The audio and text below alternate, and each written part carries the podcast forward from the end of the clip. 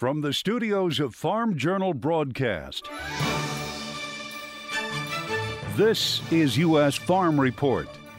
Welcome to U.S. Farm Report this Easter weekend. I'm Tyne Morgan, and here's what's in store over the next 60 minutes. From several feet of snow to astonishing tornado damage in the south and Midwest. More wild weather sweeping the country this week. You can manage a lot of things, but you can't manage the weather. Even with the wild weather, farmers in eastern Iowa could be just days away from hitting the fields as they're preparing to plant. A blooming business. And then uh, one day, Wendy was reading through a magazine and saw a tulip farm up in Virginia, and she says, That sounds like a great idea. From a dream to reality, it's the picture perfect setting this Easter weekend. Baseball season is in full swing, and that means so is the fan favorite food peanuts. Hampton Farms is actually part of Severn Peanut Company, and Severn Peanut Company has been in operations since 1947. The journey from the farm fields all the way to the baseball field this weekend.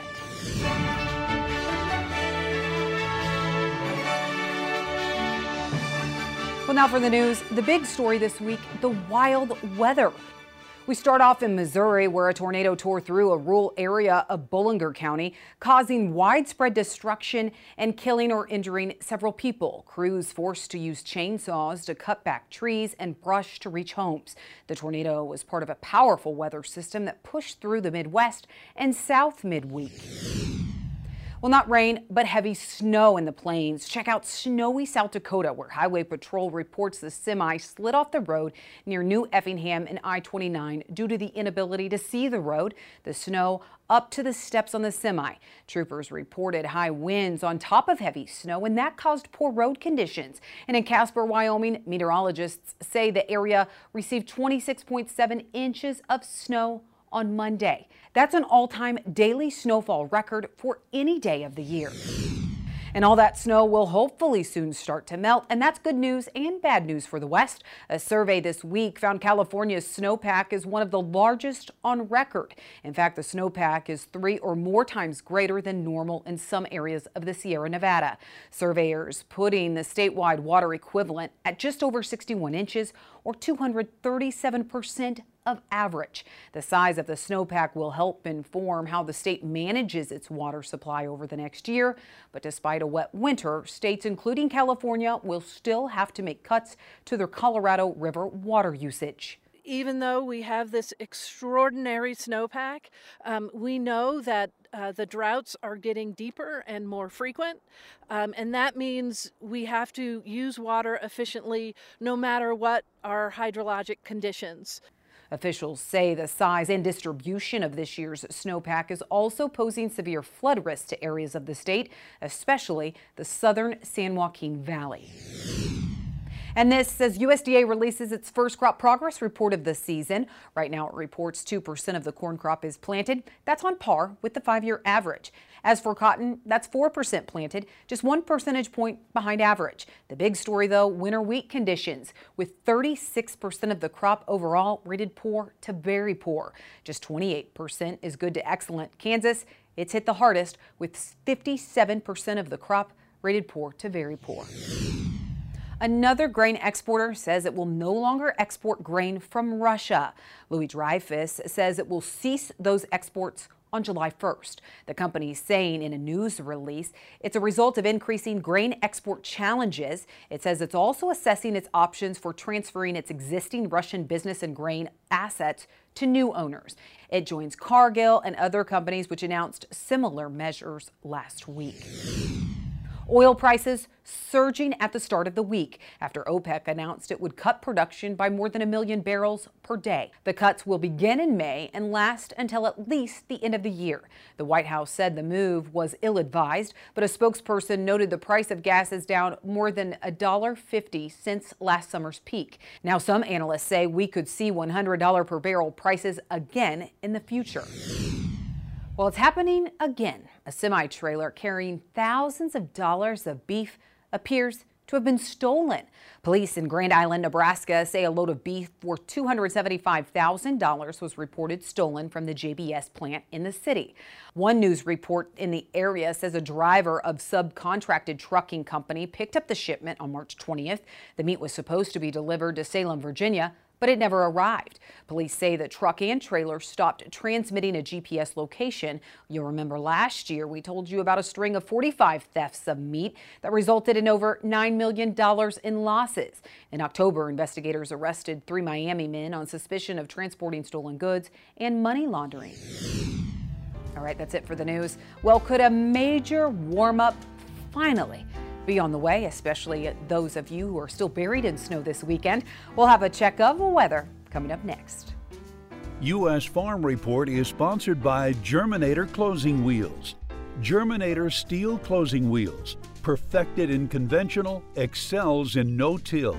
Order 12 to 16 rows today and qualify for free shipping or 20% off an end zone moisture management package.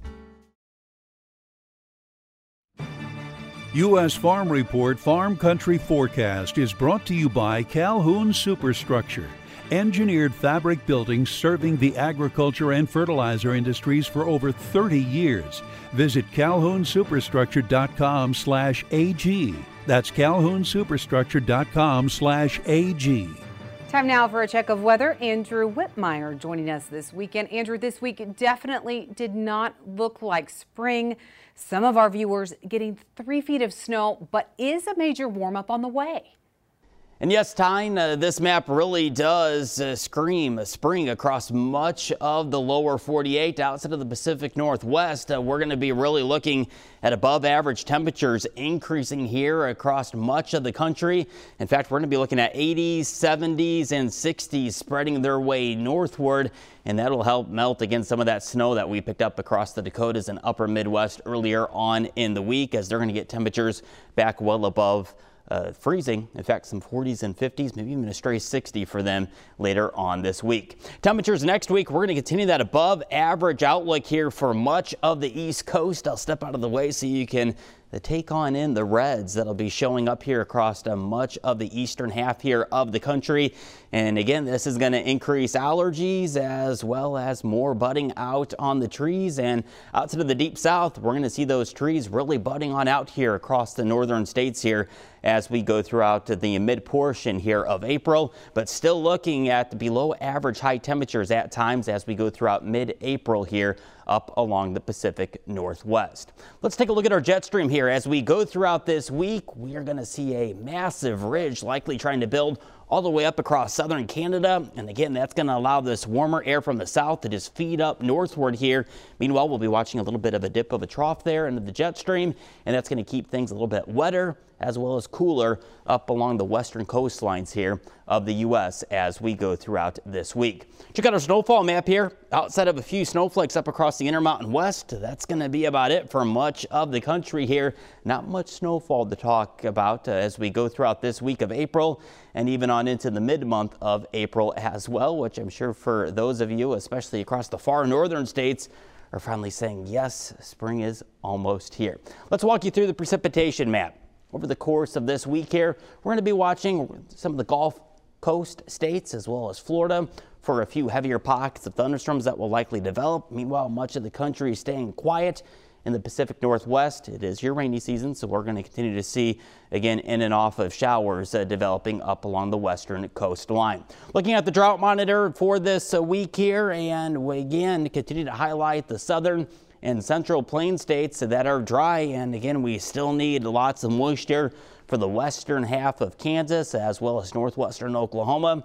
Unfortunately, this does not look to be our week here for this added moisture here across uh, the plain states. Let's take a look at our precipitation for this week. We'll be seeing a chance for maybe a spotty shower or two out across the plain states. Otherwise, looking dry for the Tennessee and Ohio River Valley all the way along the East Coast. Tyne.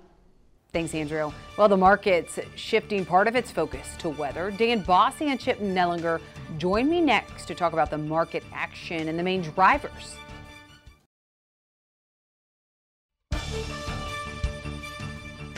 Welcome back to U.S. Farm Report this weekend. Chip Nellinger and Dan Basse joining us. Chip, seeing our first planting progress report out from USDA this week. We'll talk about the wheat conditions in that later. But 2% planted, on pace uh, with, with, with normal. I mean, it's not a big market mover right now, but what is the market focused on? Yeah, you know, I think weather is uh, something the market's focused on right now. It's a little bit early to be talking about planting delays, but uh, certainly uh, the Dakotas and Minnesota, uh, with a big uh, you know spring blizzard this week, are in the uh, crosshairs. Can they get the crop planted that they intend to up in that area? And in spite of being on track as far as the planting progress goes, that south, the mid South Delta area, is behind in general. Their window as far as beating the heat is is you know a little bit smaller. So they've got some catching up to do. Um, you know, and some rain on tap. So uh, I think right now the market has digested the, the the stocks and acreage report. They're looking ahead to the weather, and this is typically a time of year where it's uh, you know a little bit uh, uh, cloudy and murky as far as what the uh, the outlook is. So you could see some sloppy, choppy trading here as the market tries to digest this forecast ahead of us.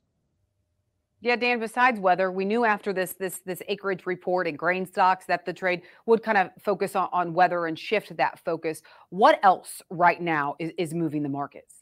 Well, international is still moving the market, Ty. And I think, you know, as you look at the Russians, we had multinationals, almost all of them. Uh, I don't want to say get kicked out of Russia, but they left Russia unwillingly uh, uh, with some strong elbows to the middle rib. And so, you know, as you as you think about that, uh, the Russians are taking control of the grain industry, much like they did their petroleum. This is going to diminish transparency in Russian grain trade. I think you're going to see more, uh, let's say, country to country transactions. I think the FOB market becomes a little less, uh, becomes a little more opaque. And then, uh, you know, if I can move your attention away from Russia down to Brazil, you still have the Brazilian farmers who are now about 80% harvested on their soybean crop. But Paraguay has got a dollar 80 discount to the U.S. Gulf, and that's giving the market some uh, soybean market some pause as it tries to push its head above $15 for extended periods of time. Yeah, and you look at some of that lack of transparency. I mean, Chip, does that concern you longer term, similar to what we're, we're seeing, you know, when it comes to China?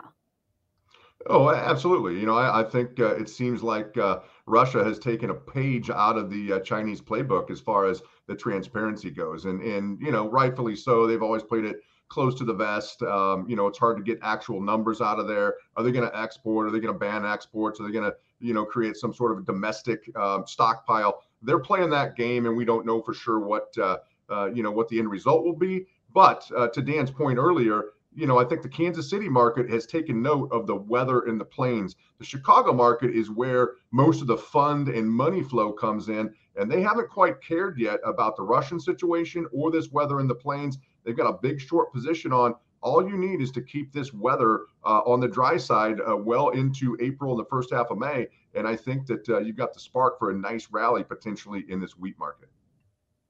Dan, you just had a conversation with some some traders over in Europe you know what did you what did you learn what is the long tail that maybe we're not talking about right now that this this war in ukraine could create specifically for the commodity markets well, you know, I met with a lot of Russian, Ukrainian, Baltic traders. Uh, we had big meetings and we all talked about uh, the risks and the opportunities of the markets. Uh, you know, the, the, Ukrainians are struggling mightily, as you can imagine. Uh, they, they can't find fertilizers. Seed supplies are several years old. The price of diesel is now up to $34 a gallon. Imagine farming with that. And so, you know, numbers will be coming down. I think actually this year's Ukrainian crop export program will be well below last year. And then if you think about what the Russians just did in taking care of the control of the grain industry, that's fine in terms of buying from the farmer and elevating it on vote. But it's the Russian farmer that will be the big loser. We still believe he'll be able to get some technology from Syngenta and maybe Bayer and some others on the seed side. But longer term, I think there's going to be a drag in production out of the Black Sea in general, including Russia and Ukraine. And that's where I worry about. And so down the road, there seems to be a tailwind, a bullish tailwind, if you will, what we don't know about today, though, is will uh, President Putin uh, actually allow the grain corridor to continue after the middle of May? That uh, he gave us a 60 day extension. The Russian grain traders were more pessimistic on this. We'll see how that all comes forward, but that would be really important as we head into the end of April and middle of May. All right. Well, when you look at some of the, the, demand and some of the numbers that we got out this week, there were some some positive signs out of those demand numbers. We'll talk about that. We need to talk about cattle, hogs. We'll cover it all coming up still on U.S. Farm Report. Please stay with us. Got equipment to sell privately but tired of scams and hassles? Visit MachineryPete.com and click Sell Mine. MachineryPete.com, the simple and secure way to buy and sell equipment online. It's Easter weekend, which means the Christians are celebrating the resurrection of Jesus Christ.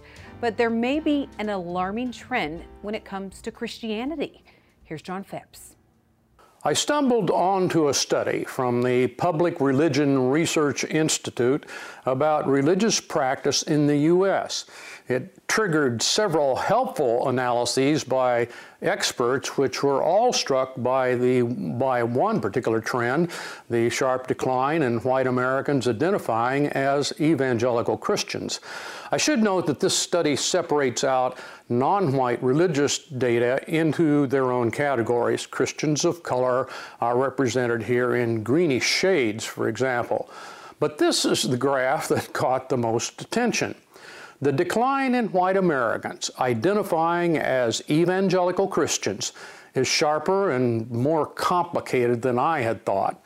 The leveling out in the last decade of mainline church affiliation is equally surprising to me.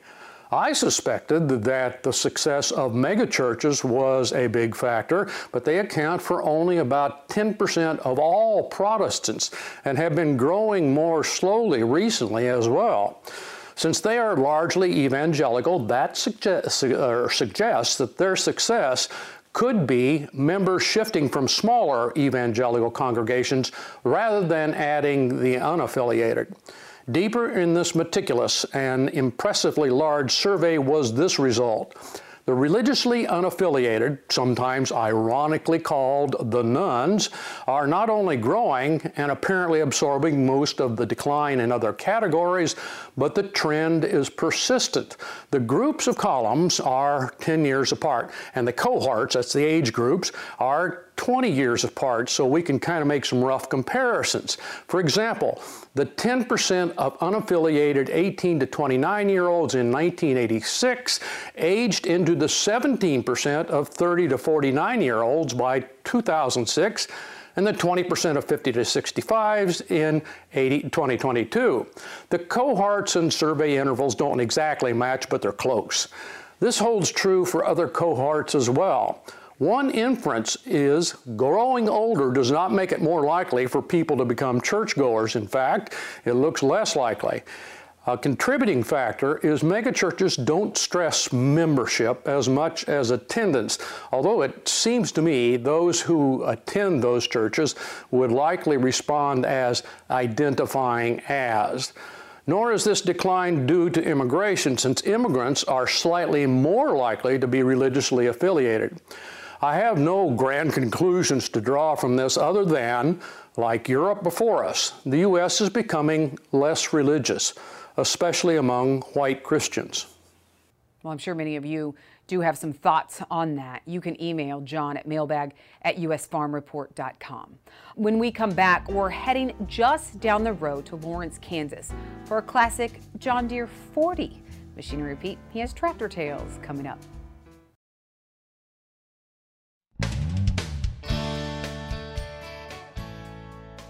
Hey, welcome back to Tractor Tales, folks. This week we are Kansas bound. We're to go check out a John Deere 40. I bought this tractor out of Newton, Kansas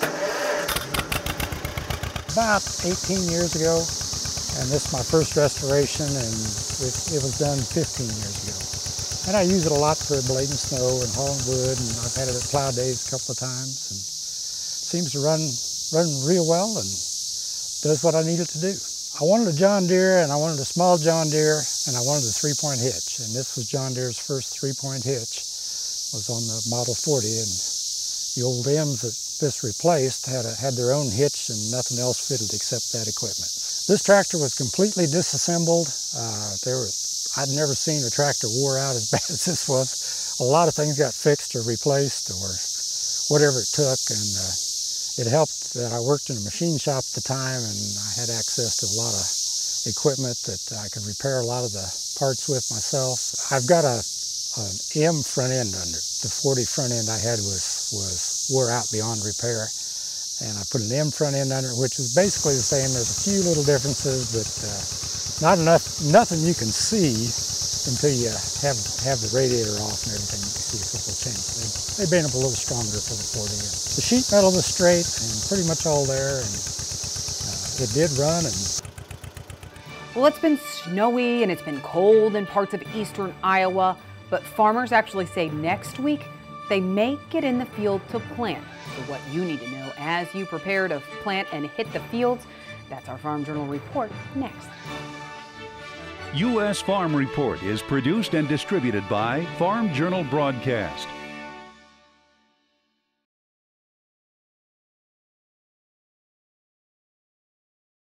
Welcome back to U.S. Farm Report. Trusted, timely, tradition. Prepare for Planting, a U.S. Farm Report special series, is brought to you exclusively by Bayer and XtendFlex. Well, this week reminded all of us Mother Nature is in full control when it comes to planting prep and progress.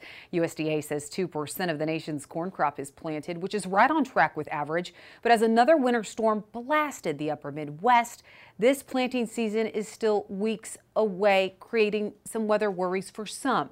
And managing Mother Nature's curveballs is exactly what we're doing this weekend as we help you prepare to plant. 12th, 15th of April, we'd like to be in the field going. Iowa farmer Brad Dodds dodged some of the severe weather that hit this week. The anticipation's always there. We want to get going so we can get it in the ground. And that means planters could start to roll here as early as next week. We get better yields if we can get in there early. The window to plant is a nice switch for Dodds, who says March was chilly and wet. You can manage a lot of things, but you can't manage the weather.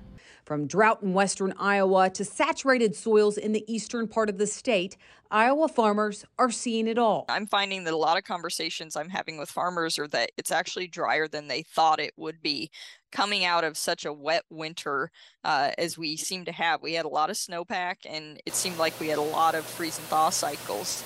And that means Dodds isn't alone in thinking planting could be just days away. In a lot of cases, I've got farmers that are already thinking about starting their herbicide applications because we are hoping to be planting next week with the forecast that we've got here in Iowa. Anderson says even if planting is pushed back due to rain, weed control needs to come first. I know it's so tempting to, you know, if we get delayed, we need to get out there and get everything planted. And if we can get out there with a herbicide pass before the the crop is up, that's probably okay. But in a lot of cases, we still need to be thinking about that timeline and making sure those weeds are taken care of first. Check out these pictures a farmer captured last year. The first half of his field saw a pre emergence, but then he was rained out. And so, as you can see, the half that didn't get that early application of herbicide is one that turned into a nightmare for weed control. The goal in my mind is that those pre emergent products are really setting us up for the best possible growing season that we can have regardless of what the weather is that comes after that. Dodds it says they spray as early as possible on their farm. Things have changed immense in the last, I would say, five to 10 years where you, you did wait. Now, with a lot more pre emergence options, we do go out early. Another change is Dodd's decision on what to plant first. The big thing is, you know, we've changed how we plant. It used to be wait on soybeans, do your corn first. Now we're doing both at the same time. We found out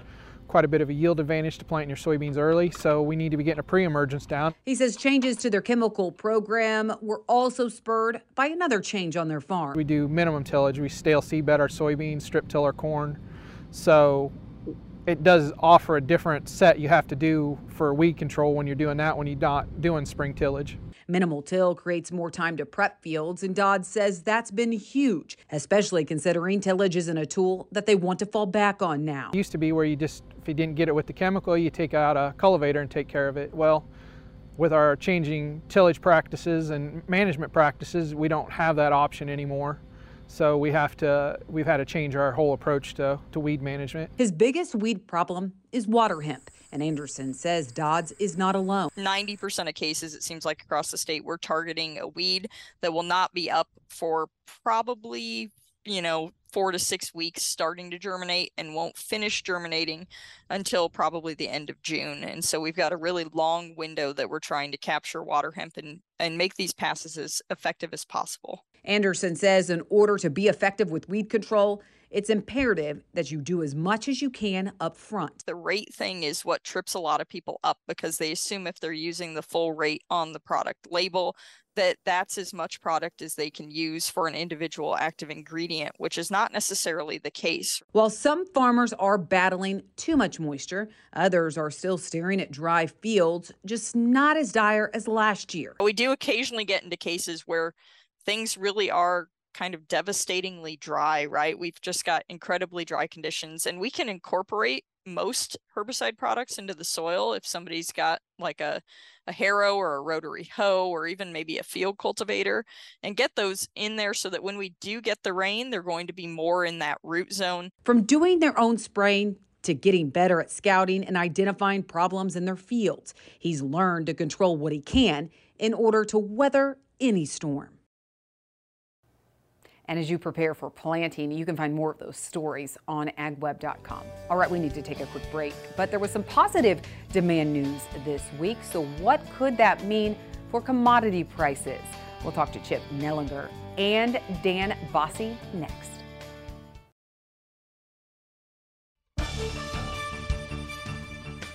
Welcome back. Chip Nellinger and Dan Basse rejoining us.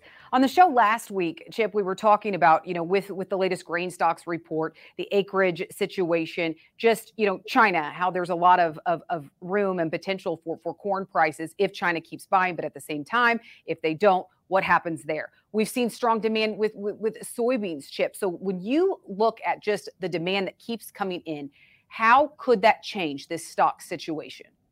Yeah, well, you know, we've, we've seen from that uh, stocks report that, uh, you know, it came in on the low side of expectations. So any extra demand going forward just keeps it that much tighter. You know, China's been a big buyer of U.S. corn here recently. Uh, we've been selling beans, which has kind of been uh, an interesting, uh, uh, you know, point for me. Typically, this time of year, when we have these big discounts in the Brazilian bean market, our exports on beans go to zero or negative with net cancellations. We're not seeing that. So, you know, there's still this reshuffling of of, of the demand and, and the supply situation because of the drought in Argentina. And I think the market is kind of on its toes, wondering how that's going to play out over the next several months. So it certainly keeps, uh, you know, the uncertainty high. The demand that we've seen has been uh, really good, in my opinion. Dan, the, the question remains I mean, how much more is China going to buy? And I know that's anyone's guess right now, but as you're talking to traders all over the world, as you're looking at the grain supply situation, you know, what, what do you think?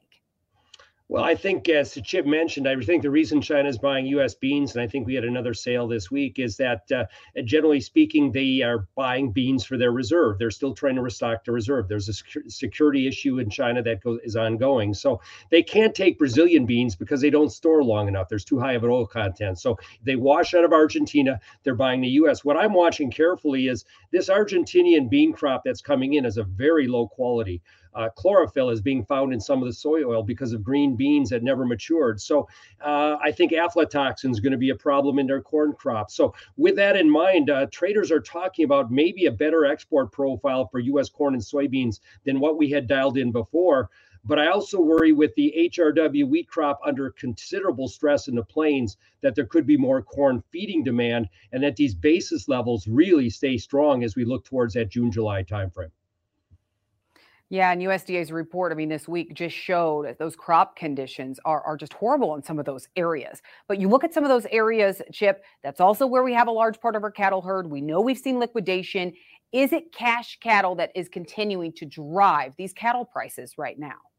Yeah, certainly the cash trade is uh, is really driving us here. Uh, I think the liquidation is done. I, I, mean, we've had two plus years of the drought. Uh, you know, the herd liquidation has uh, is behind us. I think uh, there's not much left. The only question now is, can we heal some of these uh, pastures and rangelands up, which we have partially in the northern plains, and start restocking some of those herds that have been liquidated, and that just tightens the supply up uh, you know, even more. So uh, the numbers are there. It takes a while to sift through the cattle cycle, obviously, months to years. Uh, I think we're at the end of the liquidation, and now you're seeing that reflected in the cash market being so strong. Well, Dan, you know, some of our viewers may be enjoying an Easter ham this weekend. But you look at these hog prices, and that is the other end of, of the spectrum. Just some some ugly price action there. You know, what is causing so much pressure on on hog prices?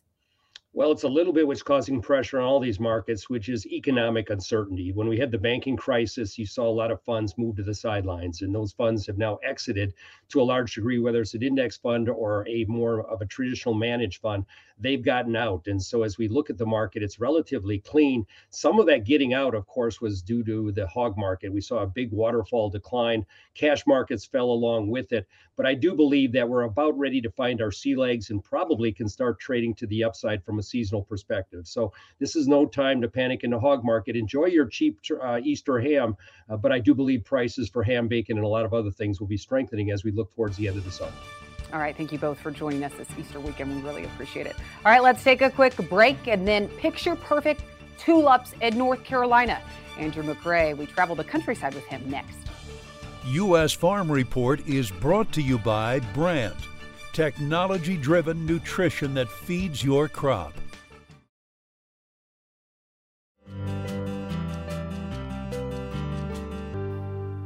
Well, agritourism is a field that continues to grow in popularity as producers try to diversify while also finding new revenue streams. And for one farm in North Carolina, business is blooming. We're traveling the countryside this Easter weekend with Andrew McCrae. This farm has been in the family for about a century now. While the crops have changed over the years, today it's thousands of tulips that brings people here every spring. Art Johnson's farm has been in the family about a century now. My grandfather, Ash Johnson, uh, purchased the property in 1925 and moved from the other side of Kernersville to here. It was about 86 acres. Uh, it was a basic tobacco farm. Art didn't grow up on the farm, but was nearby and always loved coming here to hunt and fish, and perhaps someday make it a place he could call home. That dream came true in his adult years when he was able to acquire some of the farm acreage and build a home. He married his wife Wendy, and they hosted weddings on their property. And then uh, one day, Wendy was reading through a magazine and saw a tulip farm up in Virginia, and she says, That sounds like a great idea. Art wasn't against the idea, but. I thought, you know, it'd be cool, but how much work is that? Tulips became the goal for the farm, but there was another crop to be planted first sunflowers. That U pick business went well, so next up at Dewberry Farm were tulips. 42,000 bulbs the first year, 50,000 the next. It took about 12 days with 12 people to plant them all. They invested in a planter the next year, which still requires labor but increases the pace. They plant new bulbs by Thanksgiving every year to ensure the best and most beautiful crop. Today they plant over 100,000 bulbs they get from Holland. You need a premium bulb, a mature bulb that's been grown and cared for properly and so we're wanting that one bloom per bulb. And so we get about a 98% bloom ratio. They may have up to 1,000 people per day visit the farm on weekends. They use a timed ticket system to ensure not too many people show up at one time and everyone gets to enjoy the farm and the tulips. They also have You pick sunflowers in the summer. Art's dad will turn 99 this year. He's amazed that so many people come to this place he's known for almost a century. But as time goes on and he sees how consistent we are with the number of people we get in here and how well we do with the crops, uh, he's just amazed. He wishes his parents could see what we've done with an old poor tobacco farm. We raised tobacco here till I was 20 years old. And I think my son really hit on a good thing. The tulip season lasts about three weeks each spring at Dewberry Farm, bringing people of all ages to this family operation growing a crop that delights those who visit. Traveling the countryside in Kernersville, North Carolina, I'm Andrew McCrae. Wow, that is beautiful. I'm going to add that to my bucket list. Thank you, Andrew. Well, is so called green energy truly green? That's customer support. Next. What does being green mean?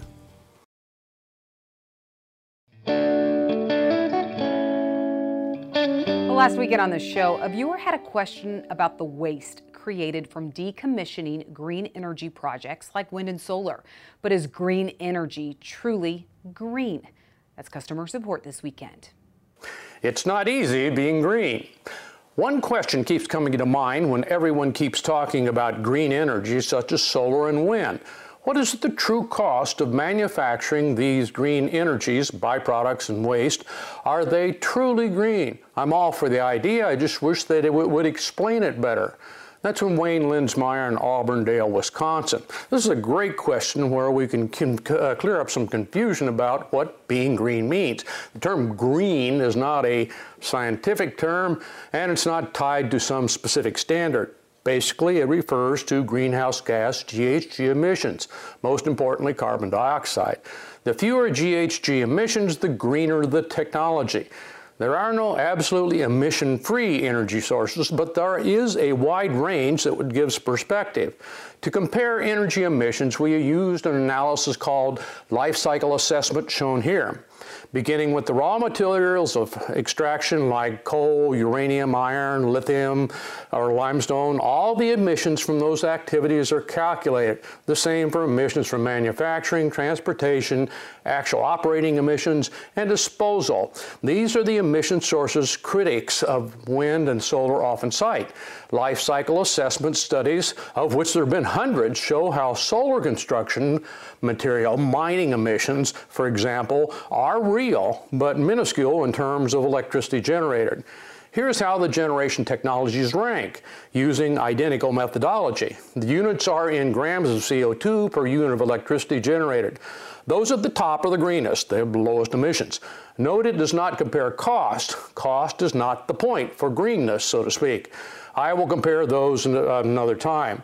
Again, these are life cycle totals from blueprints for a plant back to bare dirt after decommissioning. The disposal exception is hydro since dams are deemed permanent. The most common solar technologies are highlighted and represent most of the installations. For fossil fuels, CCS refers to carbon capture and storage, but out of 224 coal plants and 3,400 gas generators in the U.S., there are fewer than 10 employing some form of CCS.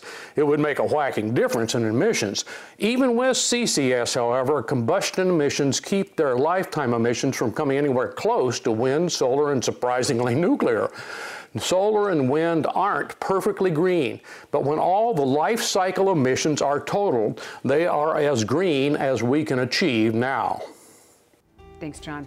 Well, if you've ever been to a professional baseball game and enjoyed a bag of peanuts, they came from one North Carolina farm. We take you to those fields next.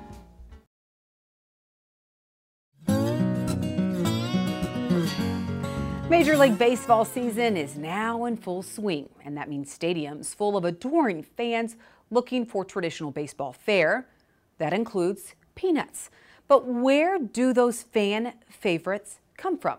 Well, Clinton Griffiths follows the journey from the farm fields all the way to the baseball fields this weekend. Those MLB Stadium peanuts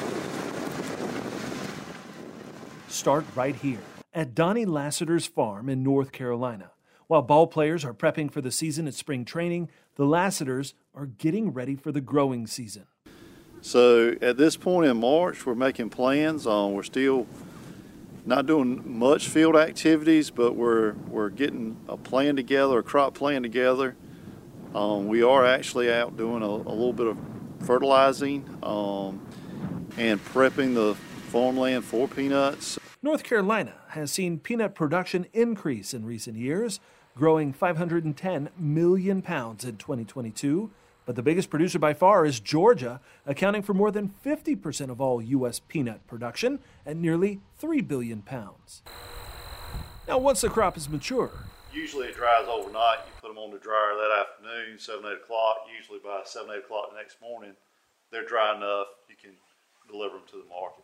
The market is here at Hampton Farms. In 1989, we got into the in-shell processing business, where we started doing the salted in-shell peanuts like we distributed all the ballparks across the U.S. today. You really want a good size peanut, and they really want to try to get a bright shell so it looks attractive in the bag. You know, the the color of the shell really doesn't determine the kernel inside, but it just makes a more presentable product when you're selling it in the shell. Hampton Farms' relationship with the MLB started back in the mid 90s. And that has grown to now we have 20 some different teams in stadiums all over the United States. And um, our relationship with Major League Baseball has blossomed as the sport has grown, and we are now moving millions of pounds through Major League Baseball, which greatly helps support our farmers here in the U.S. A partnership built on teamwork from field to field. When they grow peanuts for Hampton Farms, and they're not only partnering with people like Severn Peanut Company and Hampton Farms, that they are proud to have to know that their peanuts end up in Major League Baseball parks across the United States. And from baseball, Revisiting basketball, congratulations to the winners of our Case IH Bracket Busters Challenge on AgWeb. Jared Turner of Norwich, Kansas came in third, Michelle Lee of Bluff City, Tennessee in second, and Gary Herndon of Ruffin, South Carolina took first place. He walked away with bragging rights, of course, and $1,000. And after this year's tournament, that's impressive. By the way, I just want to mention that I did come in 800th place. That may seem really bad, but Clinton, he came in 1,269th place. I'm not competitive or anything, but just ending on that note. All right, well, that's all the time that we have this weekend for U.S. Farm Report. I hope all of you enjoy this Easter weekend with your families. Thank you so much for joining us. And be sure to tune in again next week as we work to build on our tradition. Have a wonderful weekend, everyone. U.S. Farm Report is produced and distributed by Farm Journal Broadcast.